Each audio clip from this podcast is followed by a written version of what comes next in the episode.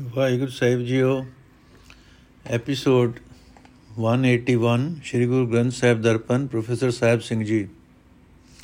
ਸ਼ਲੋਕ ਮਹਲਾ ਪਹਿਲਾ ਪੜ ਪੜ ਗੱਡੀ ਲਦੀ ਹੈ ਪੜ ਪੜ ਭਰੀਏ ਸਾਥ ਪੜ ਪੜ ਬੇੜੀ ਪਾਈ ਹੈ ਪੜ ਪੜ ਗੱਡੀਏ ਖਾਤ।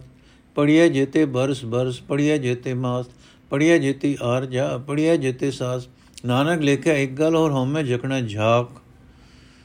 ਅਰਥ, ਜੇ ਇਸਤਰੀਆਂ ਜੇ ਇਤਨੀਆਂ ਪੋਥੀਆਂ ਪੜ ਲਈਏ, ਜਿਨ੍ਹਾਂ ਨਾਲ ਕਈ ਗੱਡੀਆਂ ਭਰ ਲਈਆਂ ਜਾ ਸਕਣ, ਜਿਨ੍ਹਾਂ ਦੇ ਢੇਰਾਂ ਦੇ ਢੇਰ ਲਗਾਏ ਜਾ ਸਕਣ, ਜੇ ਇਤਨੀਆਂ ਪੁਸਤਕਾਂ ਪੜ ਲਈਏ, ਜਿਨ੍ਹਾਂ ਨਾਲ ਇੱਕ ਬੇੜੀ ਭਰੀ ਜਾ ਸਕੇ, ਕਈ ਖਾਤੇ ਪੂਰੇ ਜਾ ਸਕਣ, ਜੇ ਪੜ ਪੜ ਕੇ ਸਾਲਾਂ ਦੇ ਸਾਲ ਗੁਜ਼ਾਰੇ ਜਾਣ, ਜੇ ਪੜ ਪੜ ਕੇ ਸਾਲ ਦੇ ਸਾਰੇ ਮਹੀਨੇ ਬਿਤਾ ਦਿੱਤੇ ਜਾਣ, ਜੇ ਪੁਸਤਕਾਂ ਪੜ ਪੜ ਕੇ ਸਾਰੀ ਉਮਰ ਗੁਜ਼ਾਰ ਦਿੱਤੀ ਜਾਏ ਜੇ ਪੜ ਪੜ ਕੇ ਉਮਰ ਦੇ ਸਾਰੇ ਸਵਾਸ ਬਿਤਾਏ ਜਾਣ, ਤਾਂ ਵੀ ਰੱਬ ਦੀ ਦਰਗਾਹ ਵਿੱਚ ਇਸ ਵਿੱਚੋਂ ਕੁਝ ਵੀ ਪ੍ਰਵਾਨ ਨਹੀਂ ਹੁੰਦਾ।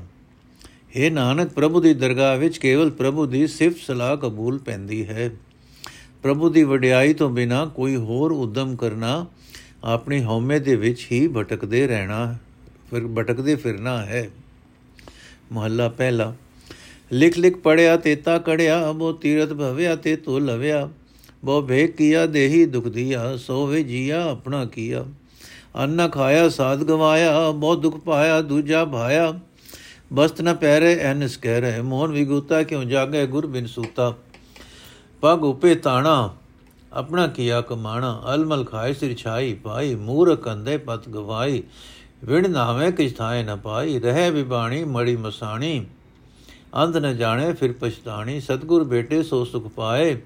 ਹਰ ਕਾ ਨਾਮ ਮਨ ਵਸਾਏ, ਨਾਨਕ ਨਦਰ ਕਰੇ ਸੋ ਪਾਏ। ਆ ਸੰਦੇਸੈ ਤੇਨੇ ਕੇਵਲ ਹਉਮੈ ਸ਼ਬਦ ਜਲਾਏ। ਅਰਥ, ਜਿਤਨਾ ਕੋਈ ਮਨੁੱਖ, ਕੋਈ ਵਿਦਿਆ ਲਿਖਣੀ, ਪੜ੍ਹਨੀ ਜਾਣਦਾ ਹੈ, ਉਤਨਾ ਹੀ ਉਸ ਨੂੰ ਆਪਣੀ ਵਿਦਿਆ ਦਾ ਮਾਣ ਹੈ।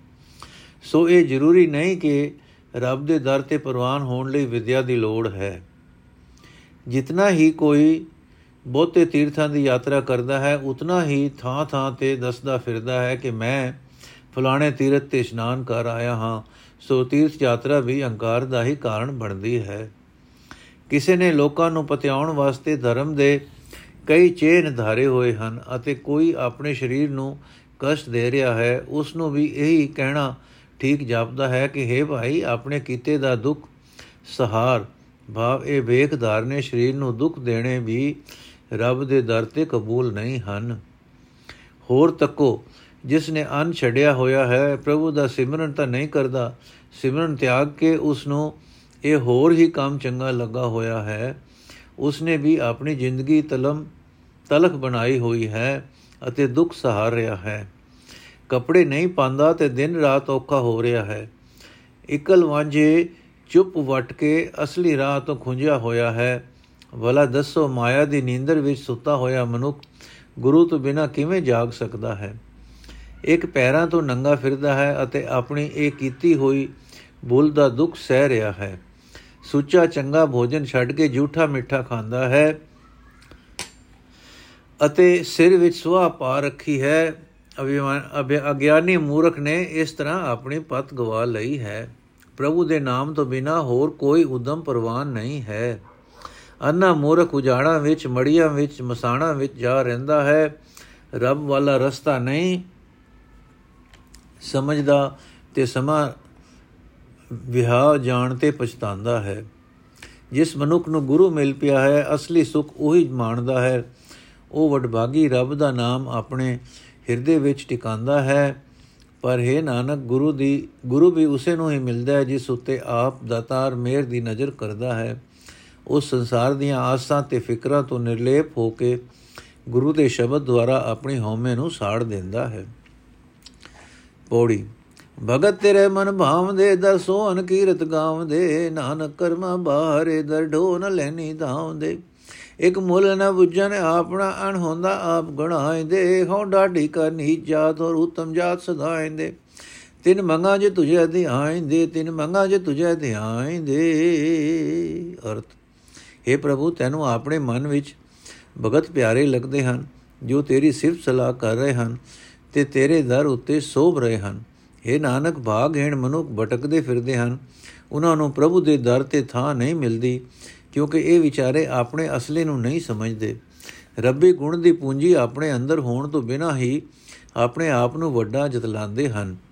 हे ਪ੍ਰਭੂ, ਮੈਂ ਨੀਵੀਂ ਜਾਤ ਵਾਲਾ ਤੇਰੇ ਦਰ ਦਾ ਇੱਕ ਮਾੜਾ ਜਿਹਾ ਢਾਡੀ ਹਾਂ। ਹੋਰ ਲੋਕ ਆਪਣੇ ਆਪ ਨੂੰ ਉੱਤਮ ਜਾਤ ਵਾਲੇ ਅਖਵਾਉਂਦੇ ਹਨ, ਜੋ ਤੇਰਾ ਭਜਨ ਕਰਦੇ ਹਨ। ਮੈਂ ਉਹਨਾਂ ਪਾਸੋਂ ਤੇਰਾ ਨਾਮ ਮੰਗਦਾ ਹਾਂ। ਸ਼ਲੋਕ ਮਹੱਲਾ ਪਹਿਲਾ, ਕੂੜ ਰਾਜਾ, ਕੂੜ ਪਰਜਾ, ਕੂੜ ਸਭ ਸੰਸਾਰ, ਕੂੜ ਮੰਡਪ, ਕੂੜ ਮਾੜੀ, ਕੂੜ ਬੈਸਣਹਾਰ, ਕੂੜ ਸੋਇਨਾ, ਕੂੜ ਰੂਪਾ, ਕੂੜ ਪਹਿਨਣਹਾਰ, ਕੂੜ ਕਾਇਆ, ਕੂੜ ਕੱਪੜ, ਕੂੜ ਰੂਪ ਅਪਾਰ, ਕੂੜ ਮੀਆਂ, ਕੂੜ ਬੀਬੀ ਖਪ ਹੋਏ ਖਾਰ, ਕੂੜ ਕੂੜੇ ਨੇ ਲਗਾ ਵਿਸਰਿਆ ਕਰਤਾਰ, ਕਿਸ ਨਾਲ ਕੀਜੈ ਦੋਸਤੀ ਸਭ ਜਗ ਚੱਲਣਹਾਰ ਕੂੜ ਮਿੱਠਾ ਕੂੜ ਮਾਖਿਓ, ਕੂੜ ਵੇ, ਡੋਬੇ ਪੂਰ। ਨਾਨਕ ਵਖਾਣੇ ਬੇਨਤੀ, ਤੁਧ ਬਾਜ ਕੂੜੋ ਕੂੜ।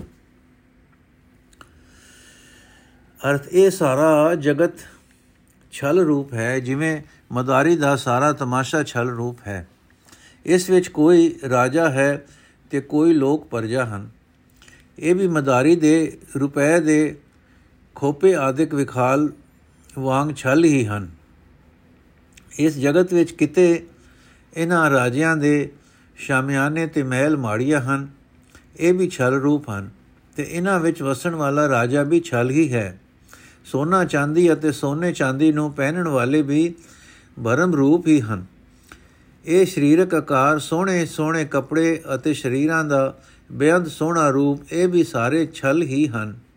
ਪ੍ਰਭੂ ਮਦਾਰੀ ਤਮਾਸ਼ੇ ਆਏ ਜੀਵਾਂ ਨੂੰ ਖੂਬ ਖੁਸ਼ ਕਰਨ ਵਾਸਤੇ ਵਿਖਾ ਰਿਹਾ ਹੈ। ਪ੍ਰਭੂ ਨੇ ਕਿਤੇ ਮਨੁੱਖ ਬਣਾ ਦਿੱਤੇ ਹਨ, ਕਿਤੇ ਇਸਤਰੀਆਂ, ਇਹ ਸਾਰੇ ਹੀ ਛਲ ਰੂਪ ਹਨ। ਜੇ ਇਹ ਇਸਤਰੀ ਮਰਦ ਵਾਲੇ ਸੰਬੰਧ ਰੂਪ ਛਲ ਵਿੱਚ ਖਚਿਤ ਹੋ ਕੇ ਖੁਆਰ ਹੋ ਰਹੇ ਹਨ, ਇਸ ਇਸਤਰੀ ਮਰਦ ਵਾਲੇ ਸੰਬੰਧ ਰੂਪ ਛਲ ਵਿੱਚ ਖਚਿਤ ਹੋ ਕੇ ਖੁਆਰ ਹੋ ਰਹੇ ਹਨ। ਇਸ ਦ੍ਰਿਸ਼ਟਮਾਨ ਛਲ ਵਿੱਚ ਫਸੇ ਹੋਏ ਜੀਵ ਦਾ ਛਲ ਵਿੱਚ ਮੋਹ ਪੈ ਗਿਆ ਹੈ, ਇਸ ਕਰਕੇ ਇਸ ਨੂੰ ਆਪਣਾ ਪੈਦਾ ਕਰਨ ਵਾਲਾ ਭੁੱਲ ਗਿਆ ਹੈ। ਇਸ ਨੂੰ ਯਾਦ ਨਹੀਂ ਰਹਿ ਗਿਆ ਕਿ ਸਾਰਾ ਜਗਤ ਨਾਸ਼ਵੰਤ ਹੈ। ਕਿਸੇ ਨਾਲ ਵੀ ਮੇਰੇ ਮੋਹ ਨਹੀਂ ਪਾਣਾ ਚਾਹੀਦਾ। ਇਹ ਸਾਰਾ ਜਗਤ ਹੈ ਤਾਂ ਛਲ, ਪਰ ਇਹ ਛਲ ਸਾਰੇ ਜੀਵਾਂ ਨੂੰ ਪਿਆਰਾ ਲੱਗ ਰਿਹਾ ਹੈ। ਸ਼ਾਇਦ ਵਾਂਗ ਮਿੱਠਾ ਲੱਗਦਾ ਹੈ। ਇਸ ਤਰ੍ਹਾਂ ਇਹ ਛਲ ਸਾਰੇ ਜੀਵਾਂ ਨੂੰ ਡੋਬ ਰਿਹਾ ਹੈ। हे ਪ੍ਰਭੂ, ਨਾਨਕ ਤੇਰੇ ਅੱਗੇ ਅਰਜ਼ ਕਰਦਾ ਹੈ ਕਿ ਤੇਥੋਂ ਬਿਨਾ ਇਹ ਜਗਤ ਛਲ ਹੈ। ਮਹੱਲਾ ਪਹਿਲਾ। ਸਚ ਤਾਂ ਪਰ ਜਾਣੀਏ ਜਾ ਹਿਰਦੈ ਸੱਚਾ ਹੋਏ, ਕੂੜ ਕੀ ਮਲ ਉਤਰੇ ਤਨ ਕਰੇ ਹੱਛਾ ਧੋਏ। ਸਚ ਤਾਂ ਪਰ ਜਾਣੀਏ ਜਾਂ ਸਚ ਧਰੇ ਪਿਆਰ, ਨਾਉ ਸੁਣ ਮਨ ਰਹਿਸੀਏ ਤਾਂ ਪਾਏ ਮੋਗ ਦੁਆਰ। ਸਚ ਤਾਂ ਤਾਂ ਪਰ ਜਾਣੀਏ ਜੇ ਜੁਗਤ ਜਾਣੇ ਜਿਉ ਦਰਦ ਕਾਇਆ ਸਾਧ ਕੇ ਵਿੱਚ ਦੇ ਕਰਤਾ ਬਿਓ। ਸਚ ਤਾਂ ਪਰ ਜਾਣੀਏ ਜਾਂ ਸਿੱਖ ਸੱਚੀ ਲੈ, ਦਇਆ ਜਾਣੇ ਜੀ ਕੀ ਕਿਛ ਪੁੰਨ ਦਾਨ ਕਰੇ। ਸਚ ਤਾਂ ਪਰ ਜਾਣੀਏ ਜੇ ਆਤਮ ਤੀਰਤ ਕਰੇ ਨਿਵਾਸ, ਸਤਗੁਰੂ ਨੂੰ ਪੁੱਛ ਕੇ ਬਹਿ ਰਹੇ ਕਰੇ ਨਿਵਾਸ। ਸਚ ਸਭ ਨਾ ਹੋਏ दारू ਪਾਪ ਕੱਢੈ ਧੋਏ, ਨਾਨਕ ਵਖਾਣੇ ਬੇਨਤੀ ਜਿਨ ਸਚ ਪੱਲੇ ਹੋਏ। ਅਰਥ, ਜਗਤ ਰੂਪ ਛਲ ਵੱਲੋਂ ਵਾਸ਼ਨਾ ਪਰਤ ਕੇ ਜਗਤ ਦੇ ਅਸਲੇ ਦੀ ਸਮਝ ਤਦੋਂ ਹੀ ਆਉਂਦੀ ਹੈ ਜਦੋਂ ਉਹ ਅਸਲੀਅਤ ਦਾ ਮਾਲਕ, ਰੱਬ ਮਨੁੱਖ ਦੇ ਹਿਰਦੇ ਵਿੱਚ ਟਿਕ ਜਾਏ। ਤਦੋਂ ਮਾਇਆ ਛਲ ਦਾ ਅਸਰ ਮਨ ਤੋਂ ਦੂਰ ਹੋ ਜਾਂਦਾ ਹੈ। ਫਿਰ ਮਨ ਦੇ ਨਾਲ ਸਰੀਰ ਦੀ, ਸਰੀਰ ਵੀ ਸੁੰਦਰ ਹੋ ਜਾਂਦਾ ਹੈ। ਸਰੀਰਕ ਇੰਦਰੇ ਵੀ ਗੰਦੇ ਪਾਸੇ ਵੱਲੋਂ ਹਟ ਜਾਂਦੇ ਹਨ। ਮਾਨੋ ਸਰੀਰ ਧੁੱਪ ਧੁੱਪ ਕੇ ਸਾਫ਼ ਹੋ ਜਾਂਦਾ ਹੈ।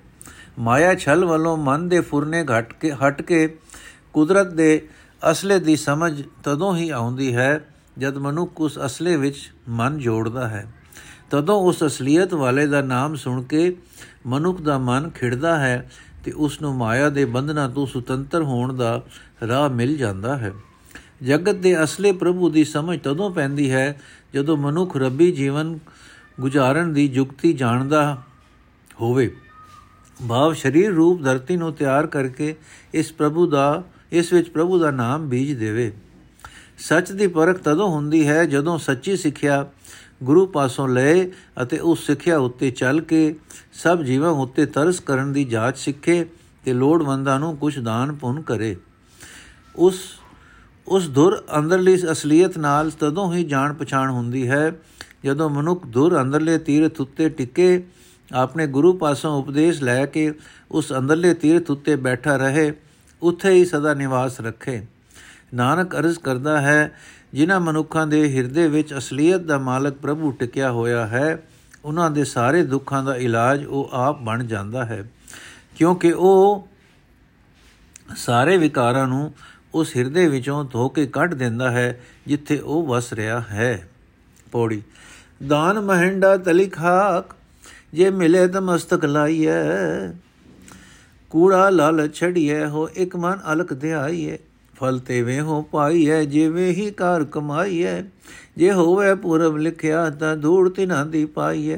ਮਤ ਥੋੜੀ ਸੇਵ ਗਵਾਈਐ ਮਤ ਥੋੜੀ ਸੇਵ ਗਵਾਈਐ। ਅਰਥ ਮੇਰਾ ਇਹ ਚਿਤ ਕਰਦਾ ਹੈ ਕਿ ਮੈਨੂੰ ਸੰਤਾਂ ਦੇ ਪੈਰਾਂ ਦੀ ਖਾਕ ਦਾ ਦਾਨ ਮਿਲੇ। ਜੇ ਇਹ ਦਾਨ ਮਿਲ ਜਾਏ, ਤਾਂ ਮੱਥੇ ਉੱਤੇ ਲਾਣੀ ਚਾਹੀਦੀ ਹੈ। ਹੋਰ ਲਾਲਚ ਜੋ ਮਾਇਆ ਦੇ ਜਾਲ ਵਿੱਚ ਹੀ ਫਸਾਂਦਾ ਹੈ, ਛੱਡ ਦੇਣਾ ਚਾਹੀਦਾ ਹੈ। ਅਤੇ ਮਨ ਨੂੰ ਕੇਵਲ ਪ੍ਰਭੂ ਵਿੱਚ ਜੋੜ ਕੇ ਉਸ ਦੀ ਭਗਤੀ ਕਰਨੀ ਚਾਹੀਦੀ ਹੈ। ਕਿਉਂਕਿ ਮਨੁੱਖ ਜਿਸ ਤਰ੍ਹਾਂ ਦੀ ਕਾਰ ਕਰਦਾ ਹੈ, ਉਹ ਜਿਆ ਉਸ ਨੂੰ ਫਲ ਮਿਲ ਜਾਂਦਾ ਹੈ। ਪਰ ਸੰਤ ਜਨਾਂ ਦੇ ਪੈਰਾਂ ਦੀ ਖਾਕ ਤਾਂ ਹੀ ਮਿਲਦੀ ਹੈ ਜੇ ਚੰਗੇ ਭਾਗ ਹੋਣ। ਗੁਰਮੁਖਾਂ ਦਾ ਆਸਰਾ ਪਰਨਾ ਛੱਡ ਕੇ ਜੋ ਆਪਣੀ ਹੋਛੀ ਜਿਹੀ ਮਤ ਦੇ ਟੇਕ ਰਖੀਏ, ਤਾਂ ਇਸ ਦੇ ਆਸਰੇ ਕੀਤੀ ਹੋਈ ਘਾਲ ਕਮਾਈ ਵਿਅਰਥ ਜਾਂਦੀ ਹੈ। ਸ਼ਲੋਕ ਮਹੱਲਾ ਪਹਿਲਾ, ਸਚ ਕਾਲ ਕੂੜ ਵਰਤਿਆ, ਕਲ ਕਾਲਕ ਬੇਤਾਲ, ਬਿਓ ਬੀਜ ਪਤ ਲੈ ਗਏ, ਅਬ ਕਿਉ ਉਗਵੇ ਦਾਲ? ਜੇ ਇੱਕ ਹੋਏ ਤਾਂ ਉਗਵੇ, ਰੁੱਤੀ ਹੂੰ ਰੁੱਤ ਹੋਏ, ਨਾਨਕ ਪਾਹੇ ਬਾਹਰਾ, ਕੋਰੇ ਰੰਗ ਨ ਸੋਏ। ਬਹਿ ਖੁੰਮ ਚੜਾਈਏ ਸਰਮ ਪਾ ਤਨ ਹੋਏ, ਨਾਨਕ ਭਗਤੀ ਜੇ ਰਪੈ, ਕੂੜੇ ਸੋਏ ਨਾ ਕੋਏ।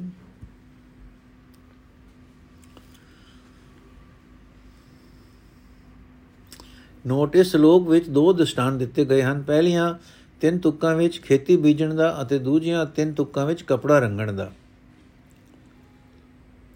ਪਹਿਲੇ ਦ੍ਰਿਸ਼ਟਾਂਤ ਦੱਸਿਆ ਗਿਆ ਹੈ ਕਿ ਜਿਵੇਂ ਸਾਬਤ ਦਾਣਾ ਹੀ ਬੀਜਿਆ ਉਗ ਸਕਦਾ ਹੈ, ਜੇ ਦਾਣਾ ਦਲ ਦਿੱਤਾ ਜਾਏ ਤਾਂ ਨਹੀਂ ਉਗਦਾ। ਇਸੇ ਤਰ੍ਹਾਂ ਜੇ ਮਨ ਦੋੜ ਫਾੜ ਰਹੇ, ਬਾਪ ਜੇ ਅੰਦਰ ਦੁਚਿੱਤਾਪਨ ਰਹੇ ਤਾਂ ਨਾਮ ਬੀਜ ਉਗ ਨਹੀਂ ਸਕਦਾ ਵਦ ਫੁੱਲ ਨਹੀਂ ਸਕਦਾ। ਦੂਜੇ ਦ੍ਰਿਸ਼ਟਾਂਤ ਵਿੱਚ ਲਿਖਿਆ ਹੈ ਕਿ ਕੋਰੇ ਕੱਪੜੇ ਨੂੰ ਪੱਕਾ ਰੰਗ ਨਹੀਂ ਚੜ ਸਕਦਾ। ਪਹਿਲਾਂ ਖੁੰਮ ਦੇ ਚਾੜਨ ਦੀ ਲੋੜ ਹੈ ਫਿਰ ਰੰਗ ਦੇਣ ਦੇ ਪਹਿਲਾਂ ਪਾਪ ਦੇਣੀ ਪੈਂਦੀ ਹੈ। ਇਸੇ ਤਰ੍ਹਾਂ ਇਸ ਕੋਰੇ ਮਨ ਨੂੰ ਨਾਮ ਵਿੱਚ ਰੰਗਣ ਵਾਸਤੇ ਪਹਿਲਾਂ ਰੱਬ ਦੇ ਡਰ ਰੂਪ ਖੁੰਭ ਦੀ ਚਾੜਨ ਦੀ ਲੋੜ ਹੈ। ਇਸ ਤਰ੍ਹਾਂ ਇਸ ਦਾ ਕੋਰਾਪਨ ਨਿਰਦੈਤਾ ਦੂਰ ਹੋ ਜਾਂਦਾ ਹੈ। ਜੀਵ ਰੱਬ ਦੇ ਡਰ ਵਿੱਚ ਰਹਿ ਕੇ ਜੀਆਂ ਤੇ ਤਰਸ ਕਰਨ ਲੱਗ ਪੈਂਦਾ ਹੈ। ਫਿਰ ਇਸ ਮਨ ਨੂੰ ਮਿਹਨਤ ਦੀ ਪਾ ਦਿੱਤੀ ਜਾਏ। ਭਾਵ ਆਲਸ ਤਿਆਗ ਕੇ ਉਦਮੀ ਬਣਿਆ ਜਾਏ। ਉਦਮੀ ਬਣਿਆ ਰਹੇ।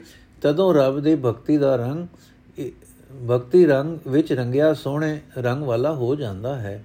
ਅਰਥ, ਸੰਸਾਰਕ ਜੀਵਾਂ ਦੇ ਹਿਰਦੇ ਵਿੱਚੋਂ ਸੱਚ ਉੱਡ ਗਿਆ ਹੈ ਅਤੇ ਕੂੜ ਹੀ ਕੂੜ ਪ੍ਰਦਾਨ ਹੋ ਰਿਹਾ ਹੈ। ਕਲਯੁਗ ਦੀ ਪਾਪਾਂ ਦੀ ਕਾਲਕ ਦੇ ਕਾਰਨ ਜੀਵ ਭੂਤਨੇ ਬਣ ਰਹੇ ਹਨ। ਭਾਵ ਜਗਤ ਦਾ ਮੋਹ ਪਰਬਲ ਹੋ ਰਿਹਾ ਹੈ। ਜਗਤ ਦੇ ਸਾਜਣਹਾਰ ਨਾਲ ਸਾਂਝ ਬਣਾਉਣ ਦਾ ਖਿਆਲ ਜੀਵਾਂ ਦੇ ਹਿਰਦਿਆਂ ਵਿੱਚੋਂ ਦੂਰ ਹੋ ਗਿਆ ਹੈ। ਅਤੇ ਸਿਮਰਨ ਤੋਂ ਬਿਨਾ ਜੀਵ ਮਾਨੋ ਭੂਤਨੇ ਹਨ। ਜਿਨ੍ਹਾਂ ਨੇ ਹਰੀ ਦਾ ਨਾਮ ਬੀਜ ਆਪਣੇ ਹਿਰਦਿਆਂ ਵਿੱਚ ਬੀਜਿਆ, ਉਹ ਇਸ ਜਗਤ ਤੋਂ ਸ਼ੋਭਾ ਖੱਟ ਕੇ ਗਏ। ਪਰ ਹੁਣ ਨਾਮ ਦਾ ਅੰਕੁਰ ਫੁੱਟਣੋਂ ਰਹਿ ਗਿਆ ਹੈ, ਕਿਉਂਕਿ ਮਨ ਦਾਲ ਵਾਂਗ ਦੋ ਫਾੜ ਹੋ ਰਹੇ ਹਨ। ਭਾਵ ਦੁਚਿੱਤਾਪਨ ਤੇ ਕਾਰਨ ਜੀਵਾਂ ਦਾ ਮਨ ਨਾਮ ਵਿੱਚ ਨਹੀਂ ਜੁੜਦਾ। ਬੀਜ ਉਗਦਾ ਤਾਂ ਹੀ ਹੈ ਜੇ ਬੀਜ ਸਾਬਤ ਹੋਵੇ ਅਤੇ ਬੀਜਣ ਦੀ ਰੁੱਤ ਵੀ ਚੰਗੀ ਬਣੀ, ਚੰਗੀ ਫਬਵੀਂ ਹੋਵੇ। ਇਸੇ ਤਰ੍ਹਾਂ ਰੱਬ ਦਾ ਨਾਮ ਅੰਕੁਰ ਵੀ ਤਾਂ ਹੀ ਫੁੱਟਦਾ ਹੈ ਜੇ ਮਨ ਸਾਬਤ ਹੋਵੇ, ਜੇ ਪੂਰਨ ਤੌਰ ਤੇ ਰੱਬ ਵੱਲ ਲੱਗਾ ਰਹੇ ਅਤੇ ਸਮਾਂ ਅੰਮ੍ਰਿਤ ਵੇਲੇ ਦਾ ਵੀ ਖੁਜਾ, ਖੁਜਾਇਆ ਨਾ ਜਾਏ। हे ਨਾਨਕ, ਜੋ, ਜੇ ਲਾਗ ਦੀ, ਲਾਗ ਨਾ ਵਰਤੀ ਜਾਏ ਤਾਂ ਕੋਰੇ ਕੱਪੜੇ ਨੂੰ ਉਹ ਸੋਹਣਾ ਪੱਕਾ ਰੰਗ ਨਹੀਂ ਚੜਦਾ, ਜੇ ਲਾਗ ਵਰਤਿਆ ਵਰਤਿਆਂ ਚੜਦਾ ਹੈ, ਜੋ ਲਾਗ ਵਰਤਿਆ ਚੜਦਾ ਹੈ ਇਸੇ ਤਰ੍ਹਾਂ ਜੇ ਇਸ ਕੋਰੇ ਮਨ ਨੂੰ ਰੱਬ ਦੇ ਨਾਮ ਰੰਗ ਵਿੱਚ ਸੋਹਣਾ ਰੰਗ ਦੇਣਾ ਹੋਵੇ, ਤਾਂ ਪਹਿਲਾਂ ਇਸ ਨੂੰ ਰੱਬ ਦੇ ਡਰ ਰੂਪ ਵਿੱਚ ਖੁੰਭ ਦੀ ਤੇ ਖੁੰਭ ਤੇ ਧਰੀਏ, ਫਿਰ ਮਿਹਨਤ ਦੇ ਉਦਮ ਦੀ ਪਾ ਦੇਈਏ। ਇਸ ਤੋਂ ਪਿੱਛੋਂ ਹੈ ਨਾਨਕ, ਜੇ ਇਸ ਮਨ ਨੂੰ ਰੱਬ ਦੀ ਭਗਤੀ ਵਿੱਚ ਰੰਗਿਆ ਜਾਏ, ਤਾਂ ਮਾਇਆ ਛਲ ਇਸ ਦੇ ਨੇੜੇ ਵੀ ਨਹੀਂ ਛੂ ਸਕਦਾ। ਮਹਲਾ ਪਹਿਲਾ ਲਬ ਪਾਪ ਦੋਇ ਰਾਜਾ, ਮੈਂ ਤਾਂ ਕੂੜ ਹੋਆ ਸਿਕਦਾਰ। ਕਾਮ ਨੇ ਕਾਮ ਨੇਬ ਸਦ ਪੁਛੀਏ ਬੈ ਬੈ ਕਰੇ ਵਿਚਾਰ। ਅੰਧੀ ਰੇਤ ਗਿਆਨ ਵਿਹੂਣੀ ਭਾਏ ਮਰੇ ਮੁਰਦਾਰ ਗਿਆਨੀ ਨੱਚੇ ਵਾਜੇ ਵਾ ਵੈ ਰੂਪ ਕਰੇ ਸਿੰਗਾਰ ਉੱਚੇ ਕੂਕੇ ਵਾਦਾ ਗਾਵੇ ਜੋਦਾ ਕਾ ਵਿਚਾਰ, ਮੂਰਖ ਪੰਡਤ ਹਕਮਤ ਹੁਜੇ ਸੰਜੇ ਕਰੇ ਪਿਆਰ, ਧਰਮੀ ਧਰਮ ਕਰੇ ਗਵਾਵੇ ਮੰਗੇ ਮੋਖ ਦੁਆਰ, ਜਤੀ ਸਦਾਵੇ ਜੁਗਤ ਨ ਜਾਣੇ ਛੱਡ ਬਹਿ ਘਰ ਬਾਰ ਸਭ ਕੋ ਪੂਰਾ ਆਪੇ ਹੋਵੇ ਘਟ ਨ ਕੋਈ ਆਖੇ, ਪਤ ਪਰਵਾਣਾ ਪਿੱਛੇ ਪਾਈਏ ਤਾਂ ਨਾਨਕ ਤੋਲਿਆ ਜਾਪੇ। ਅਰਥ ਜਗਤ ਵਿੱਚ ਜੀਵਾਂ ਵਾਸਤੇ ਜੀ, ਜੀਵ ਦਾ ਚਸਕਾ ਮਾਨੋ ਰਾਜਾ ਹੈ। ਪਾਪ ਵਜ਼ੀਰ ਤੇ ਅਤੇ ਝੂਠ ਚੌਧਰੀ ਹੈ। ਇਸੇ ਲਬ ਤੇ ਪਾਪ ਦੇ ਦਰਬਾਰ ਵਿੱਚ ਕਾਮ ਨਾਇਬ ਹੈ। ਇਸ ਨੂੰ ਸੱਚ ਦੇ ਸਲਾਹ ਦੀ, ਸੱਚ ਦੇ, ਇਹਨੂੰ ਸਦ ਕੇ ਸਲਾਹ ਪੁੱਛੀ ਜਾਂਦੀ ਹੈ। ਇਹੀ ਇਹਨਾਂ ਦਾ ਵੱਡਾ ਸਲਾਹਕਾਰ ਹੈ। ਇਹਨਾਂ ਦੀ ਪਰਜਾ ਗਿਆਨ ਤੋਂ ਸਖਣੀ ਹੋਣ ਦੇ ਕਾਰਨ ਮਾਨੋ ਅੰਨੀ ਹੋਈ ਹੋਈ ਹੈ ਅਤੇ ਤ੍ਰਿਸ਼ਨਾ ਅਗ ਦੀ ਚੱਟੀ ਭਰ ਰਹੀ ਹੈ। ਜੋ ਮਨੁੱਖ ਆਪਣੇ ਆਪ ਨੂੰ ਗਿਆਨ ਦਾਨ, ਗਿਆਨਵਾਨ ਉਪਦੇਸ਼ ਰਖਵਾਉਂਦੇ ਹਨ, ਉਹ ਨੱਚਦੇ ਹਨ, ਵਾਜੇ ਵਜਾਉਂਦੇ ਹਨ ਅਤੇ ਕਈ ਤਰ੍ਹਾਂ ਦੇ ਭੇਸ਼ ਵਟਾਉਂਦੇ ਰਹਿਣ ਤੇ ਸ਼ਿੰਗਾਰ ਕਰਦੇ ਹਨ। ਉਹ ਗਿਆਨੀ ਉੱਚੀ ਉੱਚੀ ਕੂਕਦੇ ਹਨ, ਯੁੱਧਾਂ ਦੇ ਪ੍ਰਸੰਗ ਸੁਣਾਉਂਦੇ ਹਨ ਅਤੇ ਜੋਧਿਆਂ ਦੀਆਂ ਵਾਰਾਂ ਦੀ ਵਿਆਖਿਆ ਕਰਦੇ ਹਨ। ਪੜ੍ਹੇ ਲਿਖੇ ਮੂਰਖ ਨਿਰੀਆਂ ਚਲਾਕੀਆਂ ਕਰਨੀਆਂ ਤੇ ਦਲੀਲਾਂ ਦੇਣੀਆਂ ਹੀ ਜਾਣਦੇ ਹਨ, ਪਰ ਮਾਇਆ ਦੇ ਇਕੱਠਾ ਕਰਨ ਵਿੱਚ ਜੁਟੇ ਹੋਏ ਹਨ।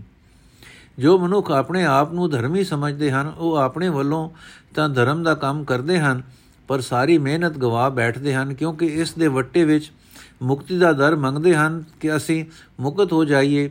ਭਾਵ ਧਰਮ ਦਾ ਕੰਮ ਤਾਂ ਕਰਦੇ ਹਨ, ਪਰ ਨਿਸ਼ਕਾਮ ਹੋ ਕੇ ਨਹੀਂ। ਅਜੇ ਵੀ ਵਾਸਨਾ ਦੇ ਬੱਦੇ ਹਨ। ਕਈ ਅਜੇ ਹਨ ਜੋ ਆਪਣੇ ਆਪ ਨੂੰ ਜਤੀ ਅਖਵਾਉਂਦੇ ਹਨ। ਜਤੀ ਹੋਣ ਦੀ ਯੁਕਤੀ ਜਾਣਦੇ ਨਹੀਂ। ਐਵੇਂ ਵੇਖੋ ਵੇਖੀ ਘਰ ਘਾਟ ਛੱਡ ਜਾਂਦੇ ਹਨ।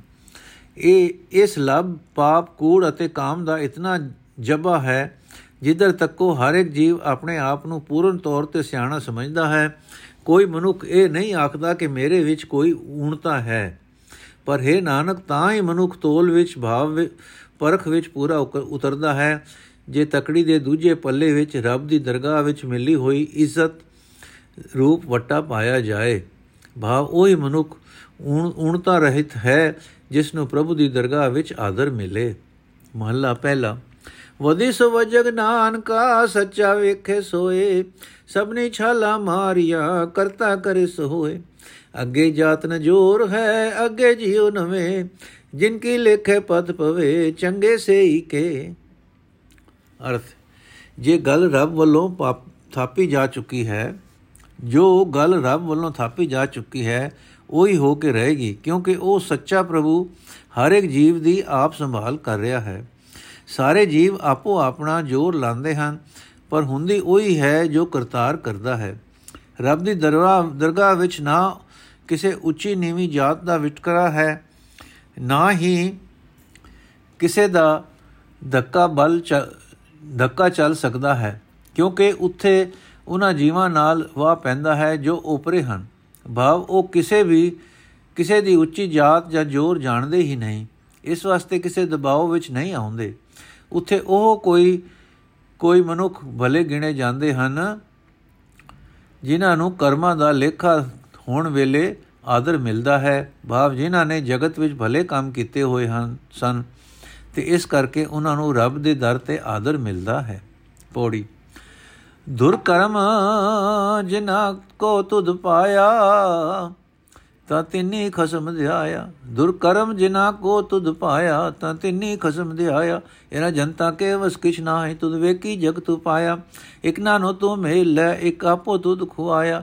ਗੁਰ ਕਿਰਪਾ ਤੇ ਜਾਣਿਆ, ਜਿੱਥੇ ਤੁਧ ਆਪ 부ਝਾਇਆ ਸਹਿਜੇ ਹੀ ਸਚ ਸਮਾਇਆ, ਸਹਿਜੇ ਹੀ ਸਚ ਸਮਾਇਆ।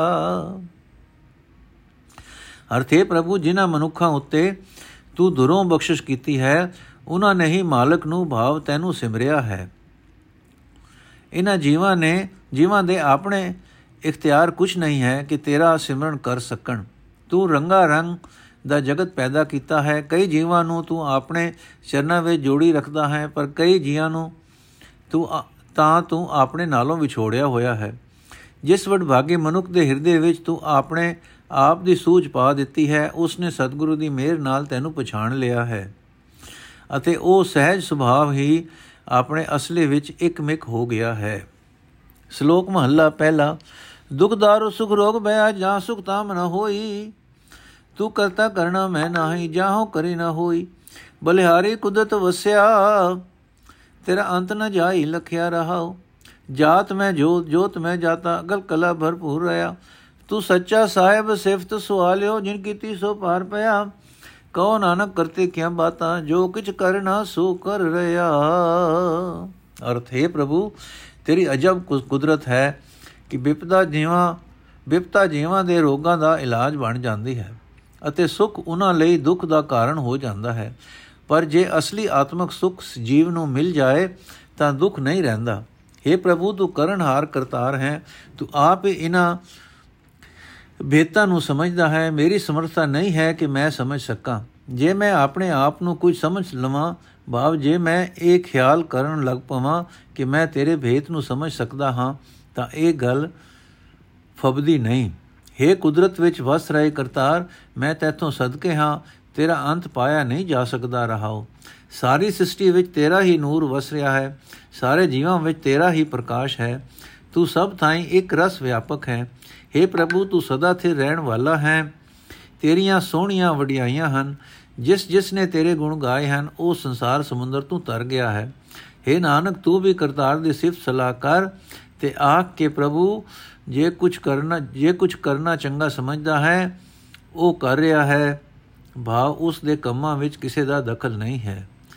ਕਿ ਪ੍ਰਭੂ ਜੋ ਕੁਝ ਕਰਨਾ ਚੰਗਾ ਸਮਝਦਾ ਹੈ, ਉਹ ਕਰ ਰਿਹਾ ਹੈ। ਕਰਤਾਰ ਦੇ ਸਿਫਤ ਸਲਾਹਕਾਰ ਤੇ ਆਖ ਕੇ ਪ੍ਰਭੂ ਜੋ ਕੁਝ ਕਰਨਾ ਚੰਗਾ ਸਮਝਦਾ ਹੈ, ਉਹ ਕਰ ਰਿਹਾ ਹੈ। ਭਾਵ ਉਸ ਦੇ ਕੰਮਾਂ ਵਿੱਚ ਕਿਸੇ ਦਾ ਦਖਲ ਨਹੀਂ ਹੈ। ਮਹੱਲਾ ਦੂਜਾ, ਜੋਗ ਸ਼ਬਦੰ ਗਿਆਨ ਸ਼ਬਦੰ ਵੇਦ ਸ਼ਬਦੰ ਬ੍ਰਾਹਮਣ ਹੈ, ਖੱਤਰੀ ਸ਼ਬਦੰ ਸੂਰ ਸ਼ਬਦੰ, ਸੂਦਰ ਸ਼ਬਦੰ ਪ੍ਰਾਕ੍ਰਿਤ ਹੈ। ਸਰਬ ਸ਼ਬਦੰ ਏਕ ਸ਼ਬਦੰ, ਜੇ ਕੋ ਜਾਣੈ ਭਿਓ ਨਾਨਕ ਤਾ ਕਾ ਦਾਸ ਹੈ ਸੋਇ ਦੇ ਰੰਜਨ ਦਿਓ। ਅਰਥ, ਜੋਗ ਦਾ ਧਰਮ ਗਿਆਨ ਪ੍ਰਾਪਤ ਕਰਨਾ ਹੈ, ਬ੍ਰਹਮ ਦੀ ਵਿਚਾਰ ਕਰਨਾ ਹੈ। ਬ੍ਰਾਹਮਣਾਂ ਦਾ ਧਰਮ ਦੇਵਾਂ, ਵੇਦਾਂ ਦੀ ਵਿਚਾਰ ਹੈ। ਖਤਰੀਆਂ ਦਾ ਧਰਮ ਸੂਰਮਿਆਂ ਦੀ, ਸੂਰਮਿਆਂ ਵਾਲੇ ਕੰਮ ਕਰਨਾ ਹੈ ਅਤੇ ਸ਼ੂਦਰਾਂ ਦਾ ਧਰਮ ਦੂਜਿਆਂ ਦੀ ਸੇਵਾ ਕਰਨੀ। ਪਰ ਸਾਰਿਆਂ ਦਾ ਮੁੱਖ ਧਰਮ ਇਹ ਹੈ ਕਿ ਇੱਕ ਪ੍ਰਭੂ ਦਾ ਸਿਮਰਨ ਕਰੀਏ। ਜੋ ਮਨੁੱਖ ਇਸ ਭੇਦ ਨੂੰ ਜਾਣਦਾ ਹੈ, ਨਾਨਕ ਉਸ ਦਾ ਦਾਸ ਹੈ, ਉਹ ਮਨੁੱਖ ਪ੍ਰਭੂ ਦਾ ਰੂਪ ਹੈ। ਮਹੱਲਾ ਦੂਜਾ ਏ ਕ੍ਰਿਸ਼ਨੰ ਸਰਬ ਦੇਵਾ ਦੇਵ ਦੇਵਾ ਤਾ ਆਤਮਾ। ਆਤਮਾ ਬਾਸ ਦੇਵਸ ਜੇ ਕੋ ਜਾਣੈ ਬਿਓ ਨਾਨਕ ਤਾ ਕਾ ਦਾਸ ਹੈ ਸੋਈ ਨਿਰੰਜਨ ਦਿਓ ਅਰਥ, ਇੱਕ ਪਰਮਾਤਮਾ ਹੀ ਸਾਰੇ ਦੇਵਤਿਆਂ ਦਾ ਆਤਮਾ ਹੈ, ਦੇਵਤਿਆਂ ਦੇ ਦੇਵਤਿਆਂ ਦਾ ਵੀ ਆਤਮਾ ਹੈ। ਜੇ ਮਨੁੱਖ ਪ੍ਰਭੂ ਦੇ ਆਤਮਾ ਦਾ ਭੇਦ ਜਾਣ ਲੈਂਦਾ ਹੈ, ਜੋ ਮਨੁੱਖ ਪ੍ਰਭੂ ਦੇ ਆਤਮਾ ਦਾ ਭੇਦ ਜਾਣ ਲੈਂਦਾ ਹੈ, ਨਾਨਕ ਉਸ ਮਨੁੱਖ ਦਾ ਦਾਸ ਹੈ, ਉਹ ਪਰਮਾਤਮਾ ਦਾ ਰੂਪ ਹੈ। ਮਹੱਲਾ ਪਹਿਲਾ, ਕੁੰਭੇ ਬੱਦਾ ਜਲ ਰਹੇ, ਜਲ ਬਿਨ ਕੁੰਭ ਨਾ ਹੋਏ, ਗਿਆਨ ਕਾ ਬੱਦਾ ਮਨ ਰਹੇ, ਗੁਰ ਬਿਨ ਗਿਆਨ ਨਾ ਹੋਏ। ਅਰਥ ਜਿਵੇਂ ਪਾਣੀ ਘੜੇ ਆਦਿਕ ਭਾਂਡੇ ਵਿੱਚ ਹੀ ਬੱਜਾ ਹੋਇਆ, ਭਾਵ ਪਿਆ ਹੋਇਆ, ਇੱਕ ਥਾਂ ਟਿਕਿਆ ਰਹਿ ਸਕਦਾ ਹੈ, ਤਿਵੇਂ ਗੁਰੂ ਦੇ ਗਿਆਨ, ਭਾਵ ਉਪਦੇਸ਼ ਦਾ ਬੱਜਾ ਹੋਇਆ ਹੀ ਮਨ ਇੱਕ ਥਾਂ ਟਿਕਿਆ ਰਹਿ ਸਕਦਾ ਹੈ। ਭਾਵ ਵਿਕਾਰਾਂ ਵੱਲ ਨਹੀਂ ਦੌੜਦਾ। ਜਿਵੇਂ ਪਾਣੀ ਤੋਂ ਬਿਨਾ ਘੜਾ ਨਹੀਂ ਬਣ ਸਕਦਾ, ਤਿਵੇਂ ਗੁਰੂ ਤੋਂ ਬਿਨਾ ਗਿਆਨ ਪੈਦਾ ਨਹੀਂ ਹੋ ਸਕਦਾ। ਪੌੜੀ।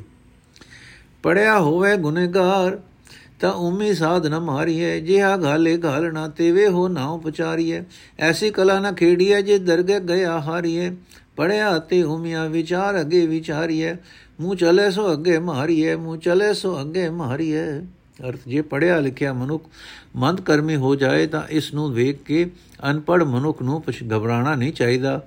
ਕਿ ਪੜੇ ਹੋਣ ਦਾ ਇਹ ਹਾਲ ਤਾਂ ਅਨਪੜ ਦਾ ਕੀ ਬਣੇਗਾ? ਕਿਉਂਕਿ ਜੇ ਅਨਪੜ ਮਨੁੱਖ ਨੇਕ ਹੈ ਤਾਂ ਉਸ ਨੂੰ ਮਾਰ ਨਹੀਂ ਪੈਂਦੀ। ਨਿਵੇੜਾ ਮਨੁੱਖ ਦੀ ਕਮਾਈ ਤੇ ਹੁੰਦਾ ਹੈ ਪੜਨ ਜਾਂ ਨਾ ਪੜਨ ਦਾ ਮੁੱਲ ਨਹੀਂ ਪੈਂਦਾ।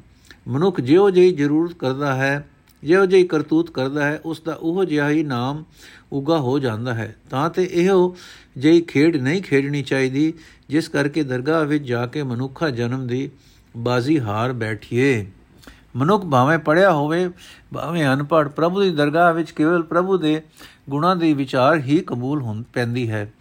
ਜੋ ਮਨੁੱਖ ਇਸ ਸਲਾ, ਇਸ ਜਗਤ ਵਿੱਚ ਆਪਣੀ ਮਰਜ਼ੀ ਅਨੁਸਾਰ ਹੀ ਤੁਰਦਾ ਹੈ, ਉਹ ਅੱਗੇ ਜਾ ਕੇ ਮਾਰ ਖਾਂਦਾ ਹੈ। ਸ਼ਲੋਕ ਮਹੱਲਾ ਪਹਿਲਾ, ਨਾਨਕ ਮੇਰ ਸਰੀਰ ਕਾ, ਇਕ ਰਤ ਇਕ ਰਸਵਾਓ ਜੁਗ ਜੁਗ ਫੇਰ ਵਟਾਈ ਗਿਆਨੀ 부ਝੈ ਤਾਏ। ਸਤਜੁਗ ਰਥ ਸੰਤੋਖ ਕਾ ਧਰਮ ਅਗੇ ਰਥਵਾਓ, ਤ੍ਰੇਤੇ ਰਥ ਜਤੇ ਕਾ ਜੋਰ ਅਗੇ ਰਥਵਾਓ। ਦੁਆਪਰ ਰਥ ਤਪੇ ਕਾ ਸਤ ਅਗੇ ਰਥਵਾਓ, ਕਲਯੁਗ ਰਥ ਅਗਨ ਕਾ ਕੂੜ ਅਗੇ ਰਥਵਾਓ। ਅਰਥ, ਹੈ ਨਾਨਕ 84 ਲੱਖ ਜੁਨਾ ਵਿੱਚੋਂ ਸ਼੍ਰੋਮਣੀ ਮਨੁੱਖਾ ਸਰੀਰ ਦਾ ਇੱਕ ਰਥ ਹੈ ਤੇ ਇੱਕ ਰਥਵਾਈ ਹੈ। ਭਾਵ, ਇਹ ਜ਼ਿੰਦਗੀ ਦਾ ਇੱਕ ਲੰਮਾ ਸਫ਼ਰ ਹੈ। ਮਨੁੱਖ ਮੁਸਾਫਰ ਹੈ। ਇਸ ਲੰਮੇ ਸਫ਼ਰ ਨੂੰ ਸੌਖੇ ਤਰੀਕੇ ਨਾਲ ਤੇ ਕਰਨ ਤੈਅ ਕਰਨ ਵਾਸਤੇ ਜੀਵ ਸਮੇਂ ਦੇ ਪ੍ਰਵਾਹ ਪ੍ਰਭਾਵ ਵਿੱਚ ਆਪਣੀ ਮਤ ਅਨੁਸਾਰ ਕਿਸੇ ਨਾ ਕਿਸੇ ਦੀ ਅਗਵਾਈ ਵਿੱਚ ਤੁਰ ਰਹੇ ਹਨ। ਕਿਸੇ ਨਾ ਕਿਸੇ ਦਾ ਆਸਰਾ ਤੱਕ ਰਹੇ ਹਨ। ਪਰ ਜਿਉਂ-ਜਿਉਂ ਸਮਾਂ ਗੁਜ਼ਰਦਾ ਜਾ ਰਿਹਾ ਹੈ, ਜੀਵਾਂ ਦੇ ਸੁਭਾਅ ਬਦਲ ਰਹੇ ਹਨ। ਇਸ ਵਾਸਤੇ ਜੀਵਾਂ ਦਾ ਆਪਣਾ, ਆਪਣੀ ਜ਼ਿੰਦਗੀ ਦਾ ਨਿਸ਼ਾਨਾ, ਜ਼ਿੰਦਗੀ ਦਾ ਮਨੋਰਥ ਵੀ ਬਦਲ ਰਿਹਾ ਹੈ। ਤਾਂ ਤੇ ਹਰ ਇੱਕ ਯੁੱਗ ਵਿੱਚ ਇਹ ਰਥ ਤੇ ਰਥਵਾਈ ਮੁੜ-ਮੁੜ ਬਦਲਦੇ ਰਹਿੰਦੇ ਹਨ। ਇਸ ਵੇਦ ਨੂੰ ਸਿਆਣੇ ਮਨੁੱਖ ਸਮਝਦੇ ਹਨ। ਸਤਜੁਗ ਵਿੱਚ ਮਨੁੱਖਾ ਸਰੀਰ ਦਾ ਰਥ ਸੰਤੋਖ ਹੁੰਦਾ ਸੀ ਤੇ ਰਥਵਾਈ ਧਰਮ ਹੈ। ਭਾਵ ਜਦੋਂ ਮਨੁੱਖ ਦਾ ਆਮ ਤੌਰ ਤੇ ਜ਼ਿੰਦਗੀ ਦਾ ਨਿਸ਼ਾਨਾ ਧਰਮ ਹੋਵੇ, ਧਰਮ ਜੀਵਨ ਮਨੋਰਥ ਹੋਣ ਕਰਕੇ ਸੁੱਤੇ ਹੀ ਸੰਤੋਖ ਉਹਨਾਂ ਦੀ ਸਵਾਰੀ ਹੁੰਦਾ ਹੈ। ਸੰਤੋਖ ਵਾਲਾ ਸੁਭਾਅ ਜੀਵਾਂ ਦੇ ਅੰਦਰ ਪਰਬਲ ਹੁੰਦਾ ਹੈ। ਇਹ ਜੀਵ ਮਾਨੋ ਸਤਜੁਗੀ ਹਨ ਸਤਜੁਗ ਵਿੱਚ ਵਸ ਰਹੇ ਹਨ। ਤ੍ਰੇਤੇ ਯੁਗ ਵਿੱਚ ਮਨੁੱਖਾ ਸਰੀਰ ਦਾ ਰਥ ਜਤ ਹੈ। ਇਸ ਜਤ ਰੂਪ ਰਥ ਦੇ ਅੱਗੇ ਰਥਵਾਈ ਜੋਰ ਹੈ। ਭਾਵ ਜਦੋਂ ਮਨੁੱਖਾ ਦਾ ਜ਼ਿੰਦਗੀ ਦਾ ਨਿਸ਼ਾਨਾ ਸੂਰਮਤਾ ਹੋਵੇ, ਤਦੋਂ ਸੁੱਤੇ ਹੀ ਜਤ ਉਹਨਾਂ ਦੀ ਸਵਾਰੀ ਹੁੰਦਾ ਹੈ। ਸੂਰਮਤਾ ਦੇ ਪਿਆਰੇ ਮਨੁੱਖਾਂ ਦੇ ਅੰਦਰ ਜਤੀ ਰਹਿਣ ਦਾ ਵਲਵਲਾ ਸਭ ਤੋਂ ਵਧੇਕ ਪਰਬਲ ਹੁੰਦਾ ਹੈ। ਦੁਆਪਰ ਯੁਗ ਵਿੱਚ ਮਨੁੱਖਾ ਸਰੀਰ ਦਾ ਰਬ ਤਪ ਹੈ ਤੇ ਇਸ ਤਪ ਰੂਪ ਰਸਤ ਅੱਗੇ ਰਥਵਾਈ ਸਤ ਹੁੰਦਾ ਹੈ। ਭਾਵ ਜਦੋਂ ਮਨੁੱਖ ਦੀ ਜ਼ਿੰਦਗੀ ਦਾ ਨਿਸ਼ਾਨਾ ਉੱਚਾ ਆਚਰਣ ਹੋਵੇ, ਤਦੋਂ ਸੁੱਤੇ ਹੀ ਤਪ ਉਹਨਾਂ ਦੀ ਸਵਾਰੀ ਹੁੰਦਾ ਹੈ। ਉੱਚੇ ਆਚਰਣ ਦੇ ਆਸ਼ਕ ਆਪਣੇ ਸਰੀਰਕ ਇੰਦਰੀਆਂ ਦੇ ਵਿਕਾਰਾਂ ਵੱਲੋਂ ਬਚਾਉਣ ਦੀ ਖਾਤਰ ਕਈ ਤਰ੍ਹਾਂ ਦੇ ਤਪ ਕਸ਼ਟ ਝਲਦੇ ਹਨ। ਕਲਯੁਗ ਇੱਕ ਮਨੁੱਖਾ ਜਿਸ ਸਰੀਰ ਦਾ ਰਬ ਰਥ ਤ੍ਰਿਸ਼ਨਾ ਅਗਨ ਹੈ ਤੇ ਇਸ ਅਗ ਰੂਪ ਰਥ ਦੇ ਅੱਗੇ ਰਥਵਾਈ ਕੂੜ ਹੈ। ਭਾਵ ਜਦੋਂ ਜੀਵਾਂ ਦਾ, ਜ਼ਿੰਦਗੀ ਦਾ ਮਨੋਰਥ ਕੂੜ ਠੱਗੀ ਆਦਿਕ ਹੋਵੇ, ਤਦੋਂ ਸੁੱਤੇ ਹੀ ਤ੍ਰਿਸ਼ਨਾ ਰੂਪ ਅਗ ਉਹਨਾਂ ਦੀ ਸਵਾਰੀ ਹੁੰਦੀ ਹੈ। ਕੂੜ ਠੱਗੀ ਤੋਂ ਫਿੱਕੇ ਵਿਕੇ ਹੋਏ ਮਨੁੱਖਾਂ ਦੇ ਅੰਦਰ ਤ੍ਰਿਸ਼ਨਾ ਅਗ ਭੜਕਦੀ ਰਹਿੰਦੀ ਹੈ। ਨੋਟ, ਇਸ ਸ਼ਲੋਕ ਵਿੱਚ ਗੁਰੂ ਨਾਨਕ ਸਾਹਿਬ ਜੀ ਹਿੰਦੂ ਮਤ ਅਨੁਸਾਰ ਯੁਗਾਂ ਦੀ ਕੀਤੀ ਹੋਈ ਵੰਡ ਦੇ ਵਿਚਾਰ ਕਰਦੇ ਹੋਏ ਫਰਮਾਉਂਦੇ ਹਨ ਕਿ ਸਤਜੁਗ ਤ੍ਰੇਤਾ, ਦੁਆਪਰ, ਕਲਯੁਗ ਦੇ ਪਹਿਰੇ ਦੀ ਪਛਾਣ ਕਰਨ ਵਾਸਤੇ ਜੀਵਾਂ ਦੇ ਆਮ ਪ੍ਰਵਿਰਤੀ ਸੁਭਾਅ ਵੱਲ ਵੇਖੋ। ਜਿੱਥੇ ਧਰਮ ਪਰਬਲ ਹੈ, ਉੱਥੇ ਮਾਨੋ ਸਤਜੁਗ ਦਾ ਰਾਜ ਹੈ। ਜਿੱਥੇ ਕੂੜ ਪ੍ਰਧਾਨ ਹੈ, ਉੱਥੇ ਸਮਝੋ ਕਲਯੁਗ ਦਾ ਪਹਿਰਾ ਹੈ। ਯੁਗਾਂ ਦਾ ਪ੍ਰਭਾਵ ਜਗਤ ਤੇ ਨਹੀਂ ਹੈ। ਜਗਤ ਦੇ ਜੀਵਾਂ ਦਾ ਸੁਭਾਅ ਤੇ ਆਚਰਣ ਬਦਲਣ ਨਾਲ ਮਾਨੋ ਯੁਗ ਬਦਲ ਗਿਆ ਹੈ। महला पहला। शाम कैसे तंबर स्वामी सच में आछे साच रहे, सबको सच समावे रिग्रह रिग कह रहा भरपूर। राम नाम देवा में सूर, नाय लइय पराचत जाए नानक तो मुख अंतर पाए। जुज में ज़ोर छली चंद्रावल कान कृष्ण जादम भया, पार जात गोपी ले आया, वृंदावन में रंग किया। कल में बेद अथर बन हुआ नाव खुदा खुदाई अलो भया। नील वस्त्र ले कपड़े पहरे तुर्क पठाणी अमल किया। ਚਾਰੇ ਵੇਦ ਹੋਏ ਸਚਿਆਰ ਪੜੈ ਗੁਣੈ ਤਿਨ ਚਾਰ ਵਿਚਾਰ। ਭਾਵ ਭਗਤ ਕਰ ਨੀਚ ਸਦਾਏ, ਨਾ ਤੋ ਨਾਨਕ ਮੁਖ ਅੰਤਰ ਪਾਏ। ਭਾਵ ਭਗਤ ਕਰ ਨੀਚ ਸਦਾਏ, ਤੋ ਨਾਨਕ ਮੁਖ ਅੰਤਰ ਪਾਏ।